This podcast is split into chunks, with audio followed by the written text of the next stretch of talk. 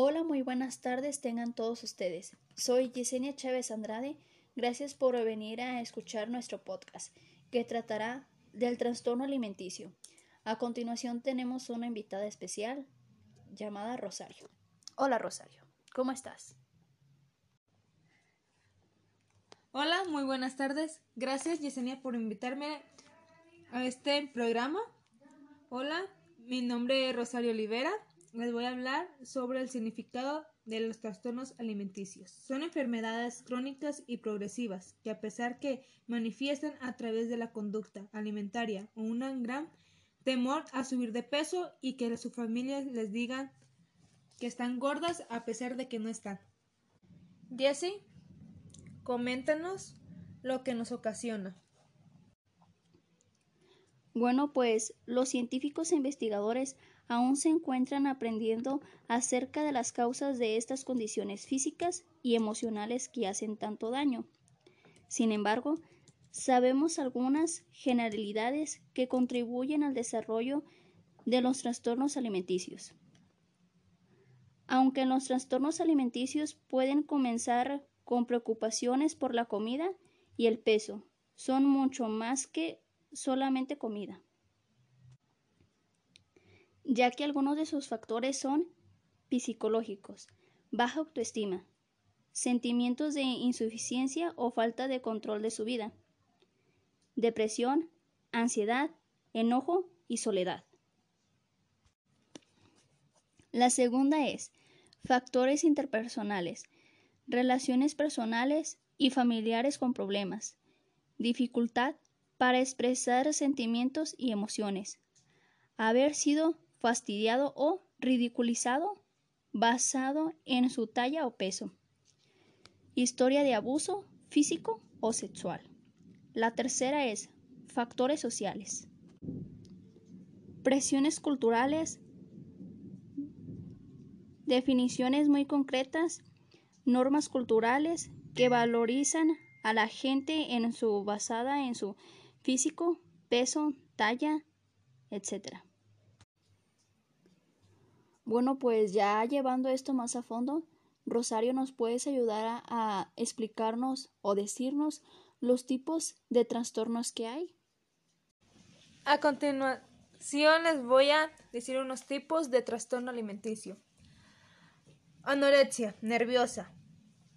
Miedo intenso a ser obeso.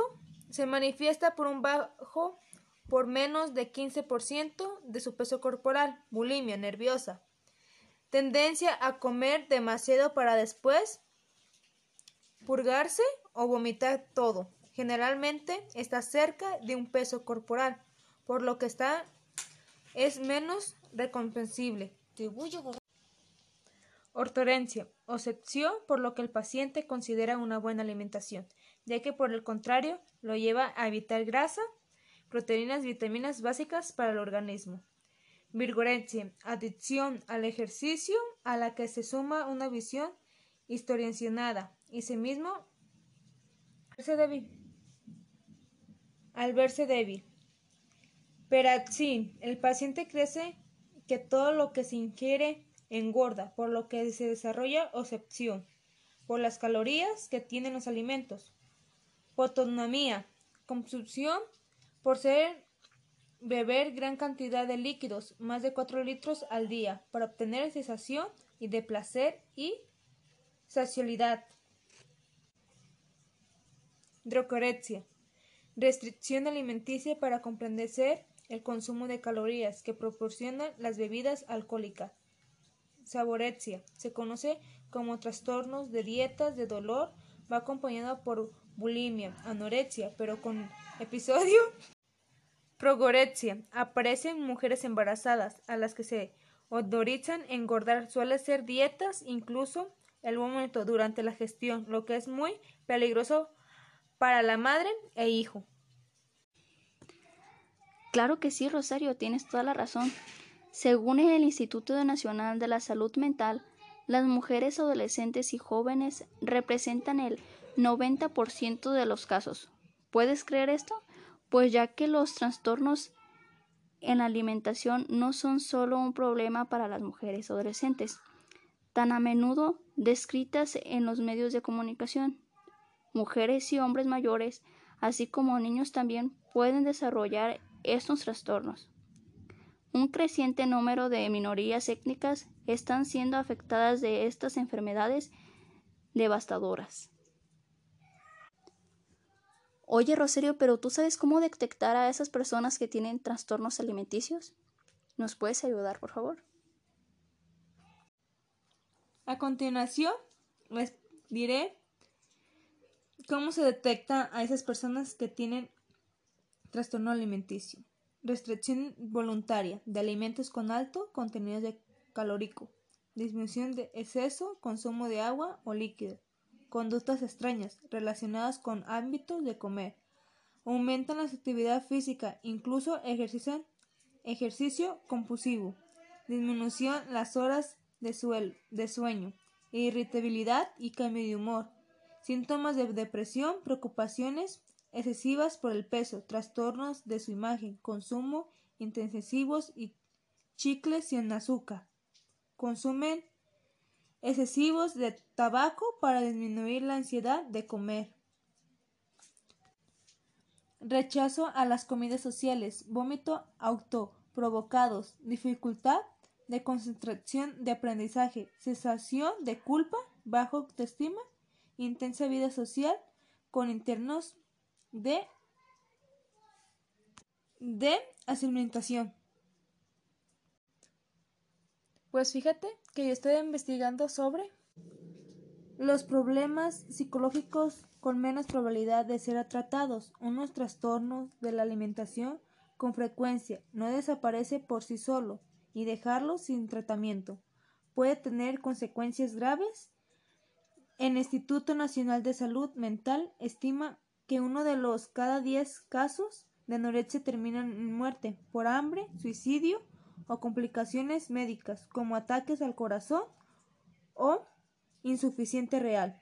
Los trastornos alimenticios pueden adquirir el cuerpo. Los problemas físicos asociados con trastornos de alimentación incluyen anemia, palpitaciones, perdidas del cabello o más, o sea, caries,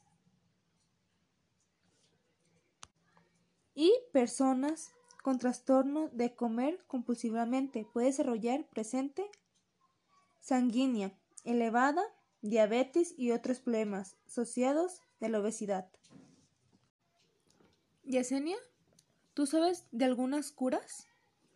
Sí, y sí la hay, pero muy difícilmente puede llegar a ser tratada si la persona que lo padece no quiere ser ayudada. Otra manera para también ayudarlos puede ser por medio de un psicólogo, ya que desprenden de un papel vital en el tratamiento exitoso de los trastornos en la alimentación. Estos son miembros integrales de un equipo que puede ser necesario para brindar la atención adecuada al paciente. Como parte de ese tratamiento, se puede consultar a un médico para descartar la enfermedad y determinar si el paciente corre peligro físico inmediato. Se puede solucionar a un nutriólogo que te ayude a evaluar mejor el consumo nutricional. Una vez que el psicólogo ha identificado problemas importantes que requieren atención y desarrollando un plan de tratamiento, ayuda al paciente a reemplazar pensamientos y conductas destructivos por otros más positivos. Por ejemplo, el psicólogo y paciente pueden trabajar juntos para concentrarse en la salud en el lugar del peso. El paciente puede llevar un diario de comida con el fin de crear más conciencia de los tipos de situaciones que desencadenan el comer compulsivamente.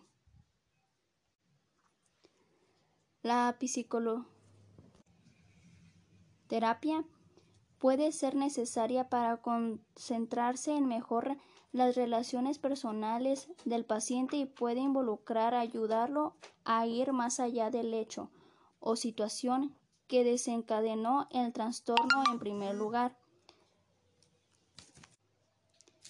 ya que aparte de esto, la terapia de grupo también puede ser muy útil. Según los especialistas del Hospital Materno Infantil San Juan de Diu de Barcelona, hay que enseñarse desde pequeñas la importancia de seguir unos hábitos saludables, establecer horarios de comida regulares, repartir la comida en 4 o 5 tomando al día, evitar saltar las comidas y picotear entre horas. La opción de aquí de la psicóloga argentina especializada en trastorno alimenticio, recomendable los padres sean capaces de encontrar 2 comidas de sus hijos al día. La dieta debe ser sana, equilibrada, variable, incluyendo todos los alimentos necesarios, como alimentación de dulces o postres industriales y comidas rápidas. Es fundamental ofrecer las verduras y trastornos formar variedades. El problema de los trastornos alimenticios de la psicológico y por ese motivo es esencial que desde causa se cuiden muchísimo la autoestima. Para la psicóloga argentina es importante ayudar a los jóvenes a no condicionar el cuerpo de una cuestión aparenciada. Esto lo reforzamiento ofrece los mensajes sobre ética, caneos de belleza, alimentación como dieta milagrosa y productos dietéticos, lanza algunos medios de comunicación de la publicidad. El Hospital de San Juan de Diu también aconseja establecer una buena comunicación dentro del ambiente familiar, para que el niño se sienta seguro y de manera sea capaz de buscar opinión o la ayuda de la familia. Cuando se enfrente a situaciones que le resulten difíciles o estresantes. Otro consejo es adoptar y mantener unos ámbitos saludables en otros aspectos como la constancia en la práctica de actividades físicas y el número de horas de sueño. Todo ello ayuda a llevar una vida saludable. Para dar por finalizado nuestro podcast, los invitamos a tener una dieta balanceada y comer saludable. Jessy, que no se te olviden que hagan ejercicio y que tomen mucha agua. Claro que sí, como lo dijo nuestra invitada especial. Estén al pendiente de nuestro próximo episodio que será La identidad sobre tu personalidad. Les quiero agradecer a todos por estarnos escuchando, principalmente a la maestra Nelly, que de seguro nos está escuchando. También me gustaría que nos siguieran en nuestras cuentas de YouTube e Instagram. Yo soy Yesenia Chávez Andrade y por Instagram me pueden encontrar como Yesi-Chávez. También a mi invitada especial la pueden seguir como... Les invito a que me sigan, estoy como ro.usuario. Gracias por ayudarnos y a participar. Esperemos que nos sigan ayudando y escuchando. Pero muchas gracias, Rosario, nuestra invitada especial, por estar con nosotros y estarnos ayudando en este podcast. Al contrario, te doy las gracias a ti por invitarme y espero que me sigan invitando para seguir comunicándoles a los jóvenes esta gran presentación o investigación, como lo quieran tomar. Y por otra parte, por lo último, les quiero compartir que no les hagan caso a sus familiares si les dicen que están gordos, que están flacos. Ustedes quiéranse como soy, tengan un yo fuerte.